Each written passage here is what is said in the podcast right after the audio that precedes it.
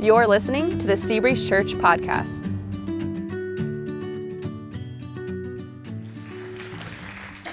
Thanks, Bevan, and thanks, Seabreeze. It's great to meet you all and be here. Some of you I know, and a lot of you I don't. So I wish we had time to hang out and get coffee together. But before I get in our message today, I just want to say thank you, Seabreeze. Um, you guys really have, whether you know this or not, you guys have been a big support for Pathfinder Church in Reno. In fact, um, and hopefully this is an encouragement to you, I consider you guys one of our sending churches. And here's why you gave some of the most money that we've received from any church has come from you. And then you gave us something even more valuable one of your people, Jonathan Graham. And so, yep. Our team loves John. We call him John. He's Reno John. I think he's Johnny here, right? But he's Reno John, and we love him. And he brings a lot of gifting and talent. And we're all getting used to actual cool weather in Reno. And John had to get used to hot weather too, so it was a little different. We were from Riverside, we're saying, wow, it's so temperate here in the summer in Reno. And he's like, what are you guys talking about? It's hot.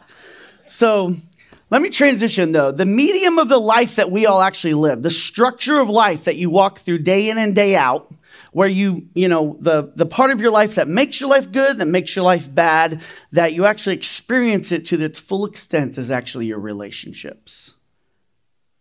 And you've been looking over the past few weeks kind of some of the secret sauces or the fundamental skills required in building good relationships. And you've really been focusing on friendship. And some call this skill friending. And, you know, we shouldn't be surprised that our actual real living heavenly father has some thoughts on this. And if you've missed it over the past few weeks and you want to check out a previous message, here's some of the topics that you've been going over. Um, you first looked at how to serve one another. Now, this is an easy thing maybe to start, but boy, this is a hard pattern to set in your life to serve one another consistently. We also looked at how to speak truth to one another. This is just hard. This is just hard on all fronts to speak accurate, positive truth to each other that's not flattery, and then to speak and have those difficult conversations, or to, or to actually expose the dark parts of your life where you need help. This is hard. And then you looked up how to build up one another, which requires encouragement and correction. This is so good when it's actually experienced and lived out in relationships.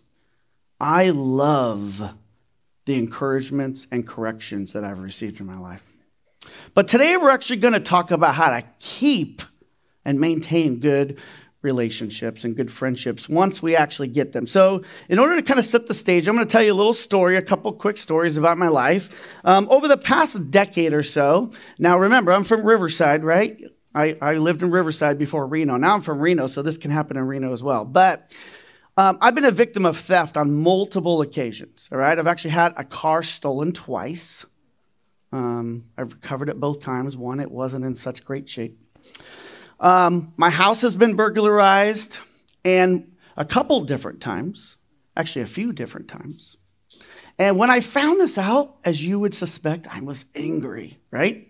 I was so angry, you know, and I called the police and I wanted justice, and I even thought of ways that I could maybe lure the thieves back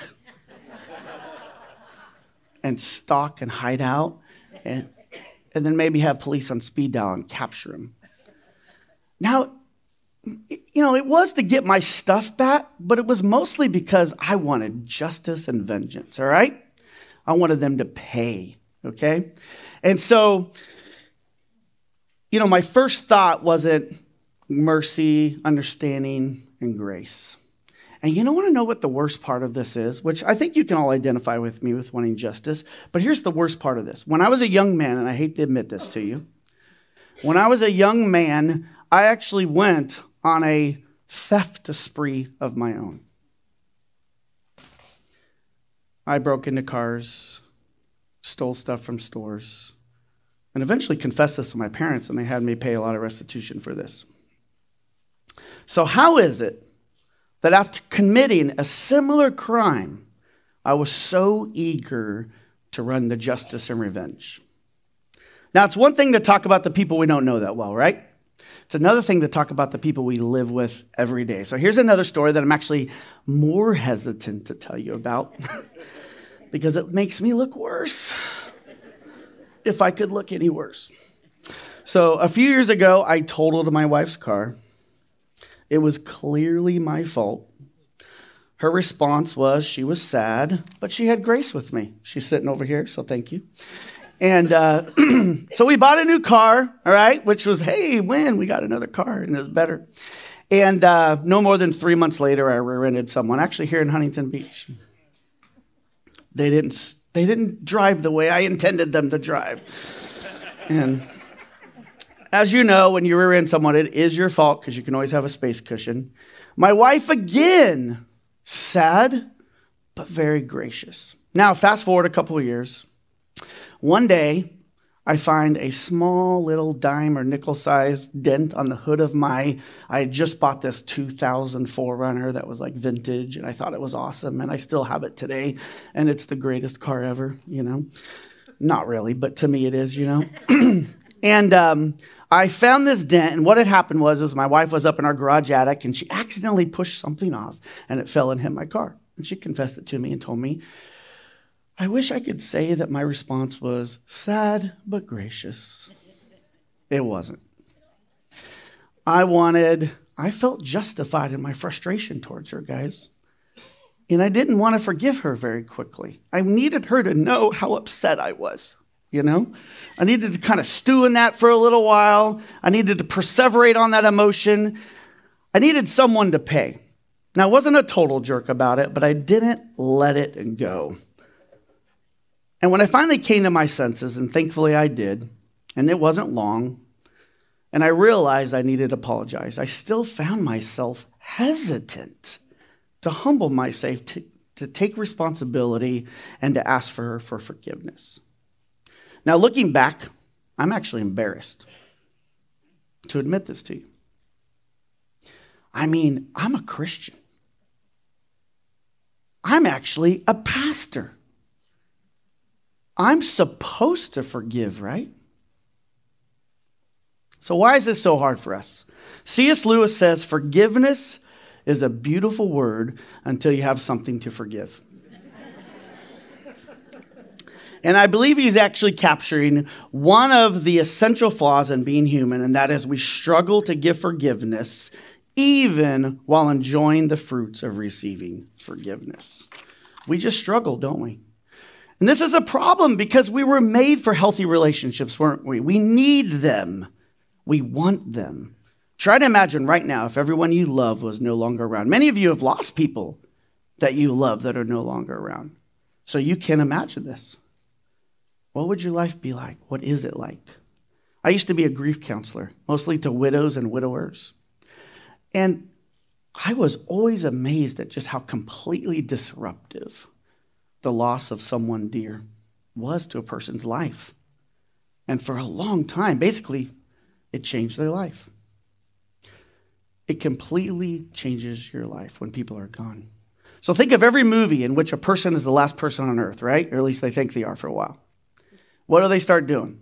Start talking to mannequins, start talking to volleyballs, right? You know, and it's part of our narrative that we need close relationships, just like it's part of our narrative that we continually hurt one another. Now, I'm not excusing our hurt. This isn't a message on excusing our hurt. We actually need to stop hurting one another. We actually need to grow. It's not enough just to ask for forgiveness. We need to stop hurting each other. But that's another message for another day. Okay? Today we're going to talk about forgiveness. So here's kind of the summary of the heart of the problem. We need close relationships. We continue to hurt one another. Even while in the process of maturing and changing, we still hurt one another. And then we struggle to forgive. And that unforgiveness actually creates a wall here. I think I have a picture there. There's the wall. Imagine that wall. They couldn't just really walk around the corner. It creates a wall brick by brick and hurt by hurt. And we struggle to as Colossians 3:13 says, it advises us. It says, "Bear with each other and forgive one another." We can eventually get to a place where we cannot do this. And this is why at Seabreeze and our network of churches that we collaborate together with actually emphasizes a heart attitude, and it's clearing up relationships. All right? Heart attitude number four clear up relationships. We're going to talk about that a little bit today. And what this allows us to do is to keep those bricks from piling up. You know, as those bricks of hurt begin to pile up in that wall between us, clearing up a relationship is essentially taking one of those bricks, dealing with it, and throwing it away. Imagine if you kept that wall from growing, right? You could relate a lot more freely, couldn't you? The problem is, is when that wall gets really high, then we have a lot of work to do. But even then, we still need to tear that wall down brick by brick. So today, we're going to look specifically at one of Jesus' parables. It's called the unforgiving servant. And this may actually help us, all right? And this parable is actually found in the book of Matthew. And Matthew is one of Jesus' 12 disciples for those of you who are just unaware of that, and many people are unaware of that. And so, who he actually ended up following and walking with Jesus when he was here on earth, and he actually ended up dying for his belief and faith and walk in Jesus Christ, he, his devotion to Jesus. And in this part of the book of Matthew, Jesus is actually alone with his closest followers, and he's attempting to explain how different, how different his ways are than the world's ways. You know, he's turning basically their values upside down. Here's an example of some of his teachings he's given them in this talk. He's basically saying, You gain honor by serving others. You know, instead of getting revenge, you forgive and do good to your enemy. You gain true wealth by actually giving your wealth away. So while Jesus is teaching all of this, he answers a very real and serious question that one of his disciples, Peter, has for him. And it's actually the same question we have. So let's take a look. It says in Matthew 18, it says, Then Peter came to him and said to him, Lord, how often will my brother sin against me and I forgive him? As many as seven times? Now, Peter is literally asking the same question you have probably asked or are asking today. When do I stop forgiving and when do I start bringing the pain? or cutting off the relationship. I have a friend who doesn't want to bring the pain, he just wants to cut him off, which is painful. And I've had to talk him off that ledge. And Peter is literally asking that. And Peter thought he was actually being pretty generous, right? Because the custom of that time was to forgive a person three times. So he's like, seven. That's like double what we normally and add one for good measure, you know? So I'm a really good follower of you, Jesus. Seven times I'll forgive him. So, just to clarify, this is not a message on protecting yourself, self defense. This is not a message on boundaries, and things like that and real deep relationships where there's deep hurt and perpetual hurt. This is a message on forgiveness, all right? There's a bigger package here that you might need to talk to your people about and look in the scriptures and gain more perspective on, but we don't have time to cover all that. So we're going to focus in on simply forgiveness. So, with that, let's see how Jesus answered Peter. Jesus said to him, I do not say to you seven times, but 77 times. Some versions actually have it 70 times seven. Basically, he's exaggerating. There should be no end to our forgiveness here. All right? Now, this is not what we want to hear, is it? I mean, if you really think about it in your heart of hearts, this isn't what you want to hear. You want to hear, where's the end? But I want to I want to encourage you right now. Anytime the Bible tells you something that inside, like, yeah, consciously and with your mind, you might think, yeah, I want to hear this. I know I'm supposed to forgive a whole bunch of times and maybe endlessly, and there should be no limit to it. But inside, you're like, really? Anytime the Bible puts you in that position, that I think is a time to pay attention even more. My friend, my mentor, told me once that he continues to let the Bible ruin his best ideas on life. so let's let Jesus ruin our best idea on forgiveness today. And maybe we can learn some things. And maybe we can come alive. Maybe we can get out of a hole. Maybe we can break down a wall. So let's let him do it. So Jesus tells a parable to help Peter and his disciples and us to see forgiveness, know, to see our forgiveness struggle with one another from a different angle. And here's what he's going to help us see it from is from God's angle. All right? So therefore, here's the story he's going to tell. It says, Therefore, the kingdom of heaven may be compared to a king who wishes to settle all his accounts with all of his servants. When he begins to settle, one was brought to him who owed him 10,000 talents. So you all know what 10,000 talents is, right? So we can move on. Just kidding. So we actually need to understand this a little bit. We need to know what 10,000 talents is. And in my research, okay, the best way I know how to make this have this make sense to us is not to compare it to like 10,000 talents to a US dollar in 2023, okay? I think we would lose something in that. So we're going to compare it to this guy's yearly wage and your yearly wage. I want you to think about a yearly wage. And we're going to think about the servant's yearly wage. So you want to know how many years of salary 10,000 talents is in this story? Have you ever anybody know? Don't don't answer. But guess what? It's 200,000 years. 200 thousand years of his salary. I mean, I'm trying to think how someone gets into that kind of debt. Well, how many boats did this guy buy? You know? Now, this isn't a real story. This is a parable that Jesus is telling us. And he's speaking in hyperbole, which is exaggeration to kind of help drive down a point. But 200,000 years of annual salary? That's crazy. And the point is here's the point this debt is unpayable, right? Wouldn't you agree?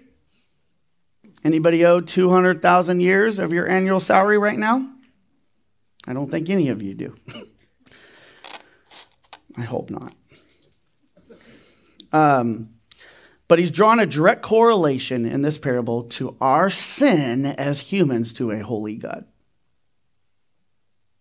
So let's, let's keep that in mind. 10,000 talents compares to our sin to a holy God. Holy God being the king here, servant being us. So let's continue on.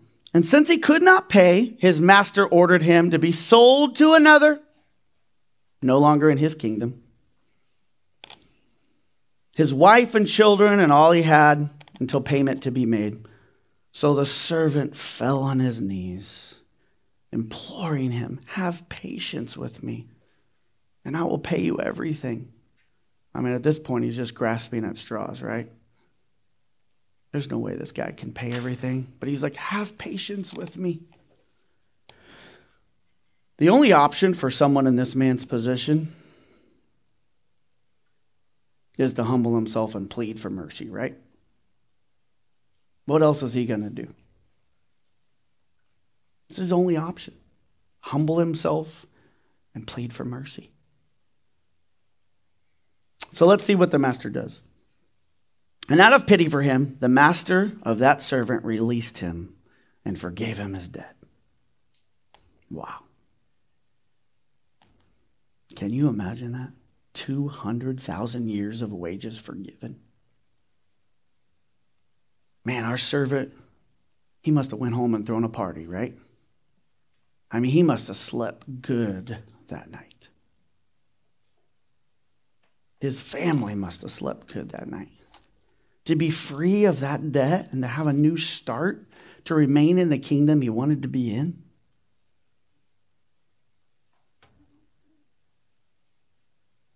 That's amazing. So let's let's see more here.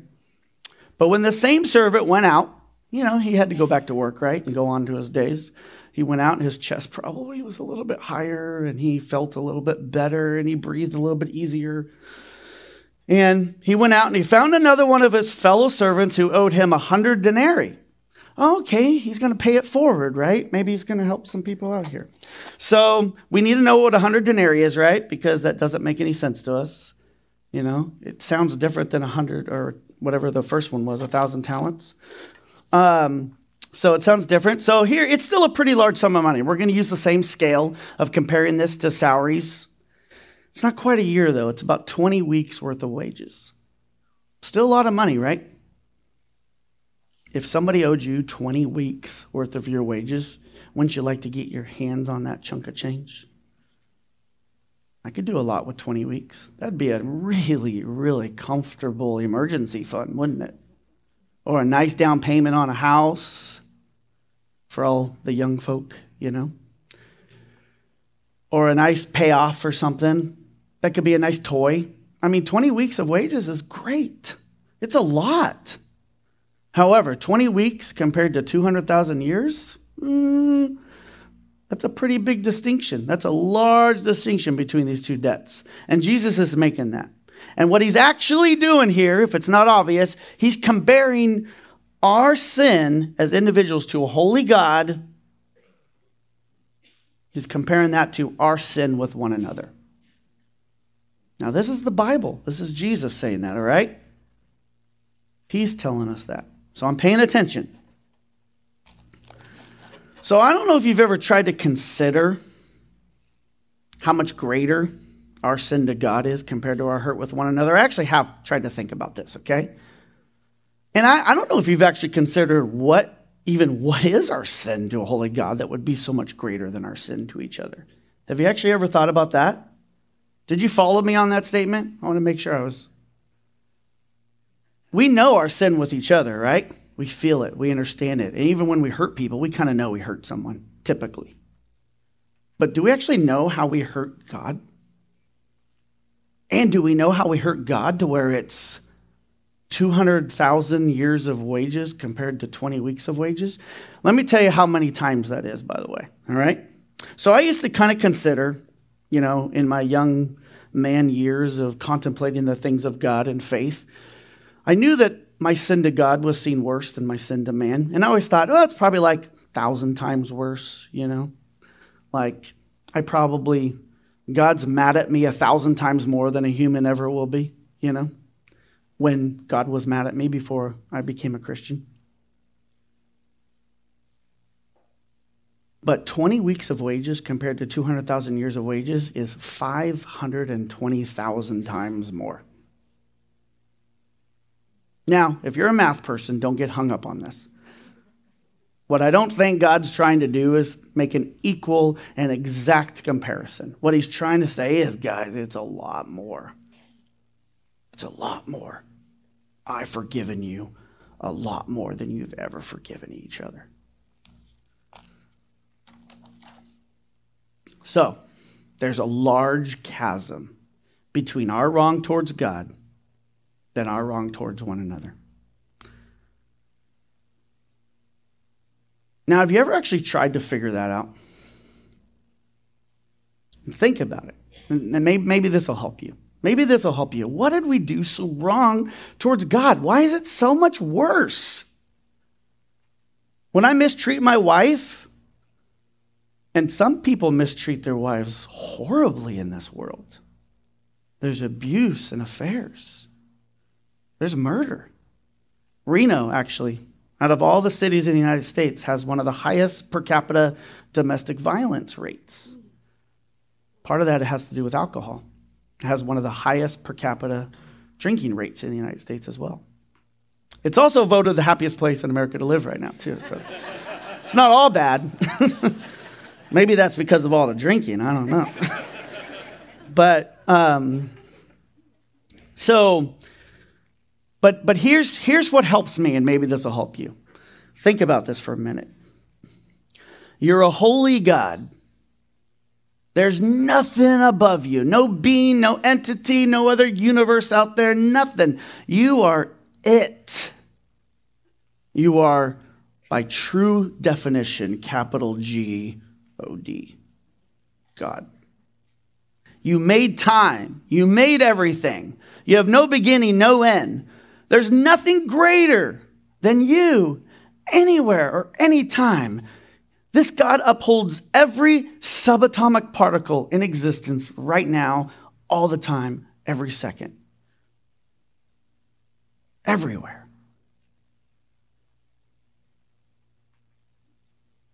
He created your bodies. He upholds every atom right now.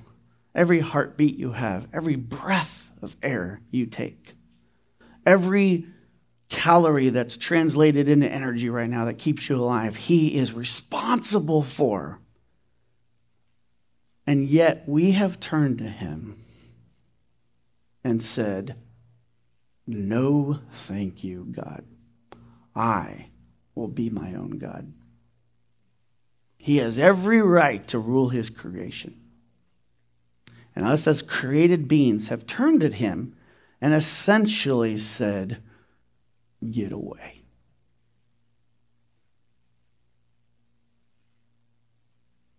We've essentially flipped him off. And I don't mean that funnily, I mean that seriously. How madness. That's madness. If you really, really, really, really think about it, it's madness. It's horrific. And I don't even fully understand it. But I know what Jesus says. Jesus says it's 520,000 times worse than anything you people can do to each other.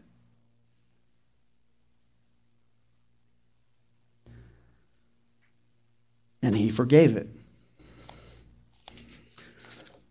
So let's see what our servant does. Let's see what our servant does when he's asked to be forgiven his debt. And seizing him, this is the man that owes him money, he began to choke him. It's not off to a good start. Saying, Pay what you owe me. So his fellow servant fell down. Okay, he's doing the same thing. Pleaded with him, Have patience with me and I will pay you. He actually probably could pay him, right? 20 weeks? That's he could do that. He refused and went and put him in prison until he should pay all the debt. What a villain, right? I say we go get this guy and chain him up. He was forgiven so much, and yet he did not forgive anybody else. Don't worry, he's going to get tattled on here. It says, When his fellow servants saw what had taken place, they were greatly distressed. And they went and they reported to their master all that had taken place. And I want you to listen to these words and take them to heart. Then his master summoned him and said to him, You wicked servant, I forgave you all the debt because you pleaded with me. And should you not have forgive, had mercy on your fellow servant as I had mercy on you? And in anger, his master delivered him to the jailers and until he should pay all his debt. So also, this is Jesus talking now, my heavenly Father will do the same to every one of you if you do not forgive your brother from your heart. These are hard words to hear. One can actually get off on a tangent and start worrying about different aspects of following God. Um, if you're like me, you know, maybe you, you know, you might be saying like, well, if I struggle to forgive, does that mean God's done with me? Or if I've already found forgiveness from God and committed my life to Him as Lord and boss of my life, which is the definition of what it means to be a Christian, can I lose that? And I'm not going to be able to resolve all the tension that these passages bring up in this message, and that's okay. You know, what I've actually found that some of the passages that stir me up the most um, when I wrestle with them, th- those are good times to wrestle with truth. And what does the Bible say about truth? It says the truth will set you free. So don't be afraid of truth. But to help us resolve a little bit of tension, we need to remember that Jesus is not being asked a question about assurance here or salvation. He's answering a question about forgiveness. And however, but here's what I do think Here's, here's a lesson we do learn from this final verses is one of the distinguishing marks of a true believer means that you will end up developing i'm using these words very specifically here developing a pattern of forgiveness that is limitless as you mature through life so with that said let's quickly run through some application here okay First thing we learn is that limitless forgiveness is hard but required for a Christian. It's really what's required. You know, what are the sins right now that are hard for you to forgive? Are they the constant irritations? Some of you, it's the constant irritations, right, from people. Is it the slaps to your ego? Is it the perpetual sins where the person just is trying to get over a pattern and they just keep blowing it? Or is it those big ones? Like you'll forgive a lot of stuff, but if it's a big sin, I don't know. And actually, those are hard. I, I get it. There's reasons they're hard. If you could see your sin from God's perspective, like if you could look into your life and the pattern of your life from God's perspective, what would be some of the patterns you would see over and over again in your life?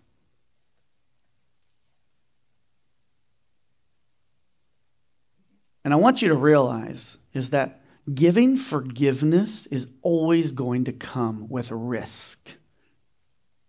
And it's always going to come with leaving justice to someone else. Next thing we learn is we need to be aware of our debt before God. Romans 3:23 says for all have sinned and fall short of the glory of God. It doesn't say for some, it says for all. And our debt actually separates us from God just like the servant was going to be sold to another kingdom.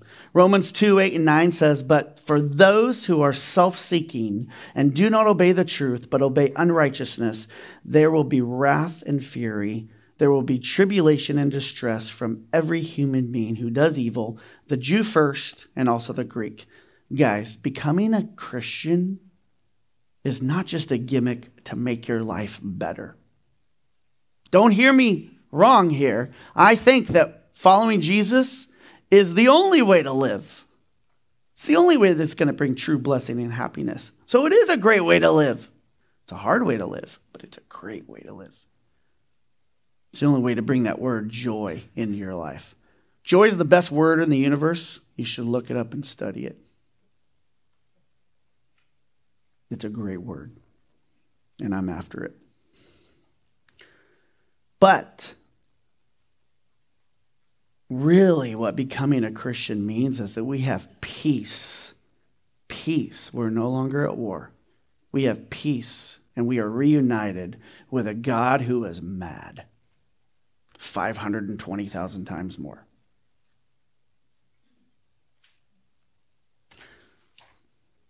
The next thing we learn here is the only way to get our debt forgiven is to humbly ask. All right? Humbly ask, and then God actually sets the standard for forgiveness. You know, and the best way I know how to think about this is in our economy, we have a gold, we used to have a gold standard for American money. Right now, we just agree that it mean has value, right? But if we all change that agreement, it doesn't have any value. But it actually used to have a gold standard. Forgiveness exists in our world, but do you know why? Because there's a gold standard for forgiveness. It's called what Jesus Christ did. It's called God Forgave Us, so it exists in the metaphysical universe. There really is a thing called forgiveness. And it's real. And so when we offer forgiveness to someone, where it's, it's backed by what God did. So here's a few ways to actually apply this as we wrap up here. To receive true forgiveness from God, we, we, we need to receive, so, sorry, Here's a, here's a couple ways to wrap this up. If you, if you haven't yet, you need to learn, you need to receive true forgiveness from God through our Lord Jesus Christ. So if you haven't done that yet, if you haven't become a Christian and receive that forgiveness for the first time, I want to encourage you on your connection card to write, I'd like to talk to someone about starting a relationship with Jesus Christ. And just talk to someone here at Seabreeze. They're not going to, you know, we don't have to close the deal, you know? It's not about that. It's about helping you figure some things out. And if you really need this, boy, your life is going to change. You're going to be like that servant who goes home and celebrates, and it'll be good. We also need to keep our relationships clear with people. And here, I'm going to quickly tell you how to do that on both fronts. If you've wronged someone, here's some quick steps to doing that. You need to just name what you did, that, name the wrongdoing. I yelled at you out of anger and then say you're sorry. And sorry doesn't mean I'm sorry I got caught or I'm sorry it's something we have to say. It means I really wish I hadn't done that and I hope I don't do that again. And then ask for forgiveness. Will you forgive me? And leave it between them and God. Don't demand it. Say this every time you hurt someone. I say this to gas station attendants when I get frustrated with them sometimes, and they don't know what to do with it. The next thing is if someone has wronged you, here's what I want you to say. And you, and you realize you're not being nitpicky and you want to really like wrap this you, you, you, know you're not being nitpicky and you've actually realized you're not being weird. You actually have a real pattern that's justifiable. The hurt is justified. And so go to them and say i still want to relate to you but when you do this and name the specific pattern or specific hurt they have for you when you do this it hurts me so could you stop it or could we at least talk about it and take down that wall this will be the harder one than you asking for forgiveness, by the way. Just going to warn you. Do this. Each one of these two things, this is how you take those bricks down. This is how you knock them down. I don't care if you have to do this every day, do it every day. All right, I'm going to pray and then we're going to wrap up.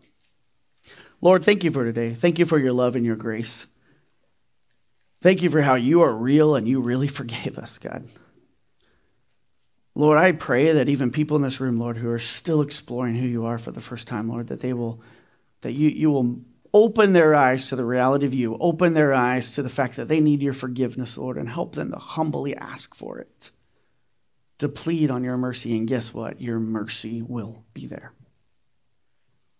Thank you, Lord, for great salvation. And thank you, Lord, for great maturity that you continue on. You don't just save us, you grow us up. So thank you for that. And in Jesus' holy name, amen. Thanks for listening to the Seabreeze Church podcast. For more information about our church, you can visit our website, seabreezechurch.com. Thanks again for listening in, and we hope you'll join us next week for the Seabreeze Church podcast.